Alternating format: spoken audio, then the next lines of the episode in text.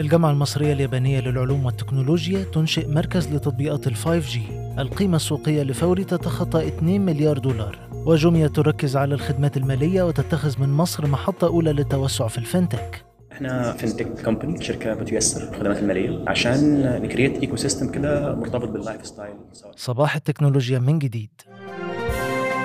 أحدث الأخبار المحلية والعالمية في أول نشرة تكنولوجية مسموعة في مصر. تكنولوجي على كل منصات البودكاست. تكنولوجي بودكاست برعاية هيئة تنمية صناعة تكنولوجيا المعلومات إتيدا ومنصة أنغامي.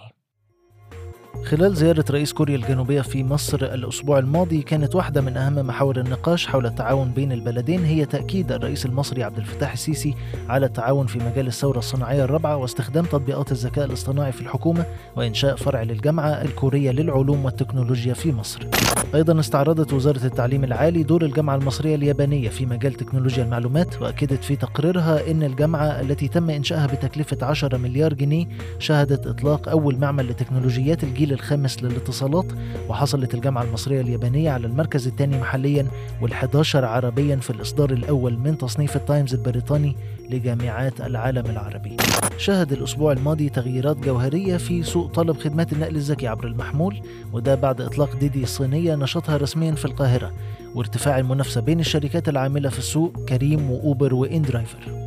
مع إعلان فوري لحلول المدفوعات وتكنولوجيا البنوك عن خطتها لتنفيذ طرح ثانوي لجزء من أسهمها في البورصة الأمريكية تكنولوجي بترصد أبرز المؤشرات المالية للشركة. تفاصيل أكثر في graph العدد. مصر الأولى أفريقيا في متوسط سرعة خدمة الإنترنت الأرضي على مؤشر Speedtest خلال ديسمبر الماضي ب 36 و71 من المية ميجا بايت. مدغشقر جت في المركز الثاني ب 29 ميجا و51 من المية ميجا بايت. وجنوب أفريقيا في المركز الثالث ب 28 و63 من المية ميجا بايت. احتلت بطولة أمم أفريقيا مراكز متقدمة في Google Trends للأسبوع الماضي وجاءت البحيرة أكثر المحافظات بحثا عن مباريات أمم أفريقيا على محرك البحث جوجل وجاءت القاهرة في المركز السادس. وضمن قائمة الكلمات الأكثر بحثا ترتيب مجموعة الجزائر في تصفيات أمم أفريقيا 2021 بالإضافة إلى مواعيد مباريات منتخب مصر في أفريقيا. في مناقصة العدد يطرح الجهاز المركزي للتعبئة العامة والإحصاء مناقصة لتوريد برامج تأمين أجهزة حاسبات شخصية وخوادم مع تقديم خدمات التدريب واستكمال أعمال الشبكة اللاسلكية بالجهاز على أن يتم فض المظاريف الفنية يوم 8 فبراير المقبل. إلى ضيف الحلقة توفيق محمود رئيس شركة جوميا باي لحلول المدفوعات واللي حاورته نيرة عيد رئيس التحرير تكنولوجي عن استراتيجية الشركة خلال عام 2022 إيه هي الخدمات الجديدة اللي بتطلقها جوميا باي؟ وإيه هي مستهدفاتكم من الخدمات الجديدة دي؟ إحنا عايزين ن stick ان إحنا نبقى fintech company شركة بتيسر الخدمات المالية عشان ن create ecosystem كده مرتبط بال lifestyle سواء كان احتياجات الأفراد أو احتياجات الشركات. وده اللي بيسرع التحول الرقمي والمجتمع النقدي إلى لا نقدي وال digital revolution اللي حاصله في مصر ال value proposition في جوميا باي مختلف شوية يعني إحنا مش مش شركة مدفوعات إلكترونية عادية. إحنا واخدين طريق مختلف شوية لأن إحنا عندنا جوميا باي application بتاع الأشخاص. فبالتالي كان ينقصنا إن إحنا يكون عندنا تجار. وقت ما يكون عندك تجار فأنت كده الموضوع اكتمل شوية. إحنا جوه فترة الضغط التجريبي ده تقريبا 30 ل 60 يوم. نعرف الأداء كان عامل إزاي نسمع ال feedback من الناس إيه آرائهم كان يتوقعوا إيه أو إيه حابين يشوفوه في جوميا باي طيب إزاي أدوات الدفع الإلكتروني بتاعة جوميا باي ممكن تأثر على مكافحة النصب الإلكتروني؟ أنت بتعمل مكافحة احتيال ومراقبة على ال consumers اللي بي create وا accounts وبتعمل مكافحة احتيال ومراقبة على التجار ما عندكش challenge لأن أنت حتى التاجر اللي هيروح يشتري منه ده هو توفيق اللي اشترى منه. ده هو توفيق جوميا باي account holder وعملنا له KYC أصلا وعارفين هو بيستخدم كارت إيه ومن فين.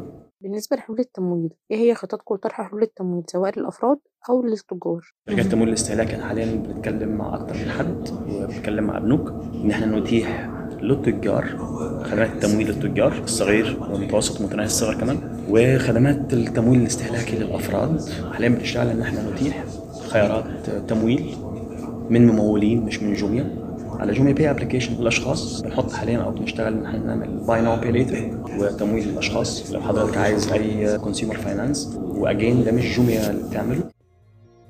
عربيا أعلنت سلطنة عمان عن إطلاق برنامج للتحول الرقمي الحكومي وده حتى عام 2025 بتكلفة متوقعة 441.5 مليون دولار. يعاني لبنان من أزمة في قطاع الاتصالات قد تتسبب في تعطل الشبكات بشكل كامل مع ارتفاع أسعار الوقود وتراجع قيمة العملة اللبنانية في مواجهة الدولار. وفقا لوزير الاتصالات اللبناني جوني القرم تعرض 477 مركز ربط للاتصالات والإنترنت لأعطال فنية بسبب أزمة الطاقة. إلى IBM اللي وافقت حاليا على بيع وحدة Watson Health للذكاء الاصطناعي لشركة الأسهم الخاصة فرانسيسكو بارتنرز في صفقة من المتوقع أن تبلغ مليار دولار. ما زالت صفقة استحواذ مايكروسوفت على شركة أكتيفيجن للألعاب بتشغل نسبة كبيرة من الرأي العام العالمي بين المتخصصين اللي بيعتقدوا أن الصفقة هتكون علامة فارقة في تاريخ الألعاب الإلكترونية العالمي وفي سبيلها أنها تعلي من سيطرة مايكروسوفت على سوق الألعاب وبين غير المتخصصين بعد إعلان ديفيد مالباس رئيس البنك الدولي أن حجم الصفقة المقدر ب 69 مليار دولار أكثر من المساعدات الموجهة للدول الفقيرة في ثلاث سنوات والمقدرة ب 24 مليار دولار وأخيرا ما زالت قضية شبكات الجيل الخامس بتثير قلق كبير في المجال الجوي الأمريكي بعد إعلان عدد جديد من شركات الطيران وقف رحلاتها للأراضي الأمريكية منها طيران الإمارات خوفا من تأثير ترددات الاتصالات 5G على أجهزة الملاحة الجوية. تكنولوجي بودكاست برعاية هيئة تنمية صناعة تكنولوجيا المعلومات إتيدا ومنصة أنغامي. أخبار أكثر على تكنولوجي dot news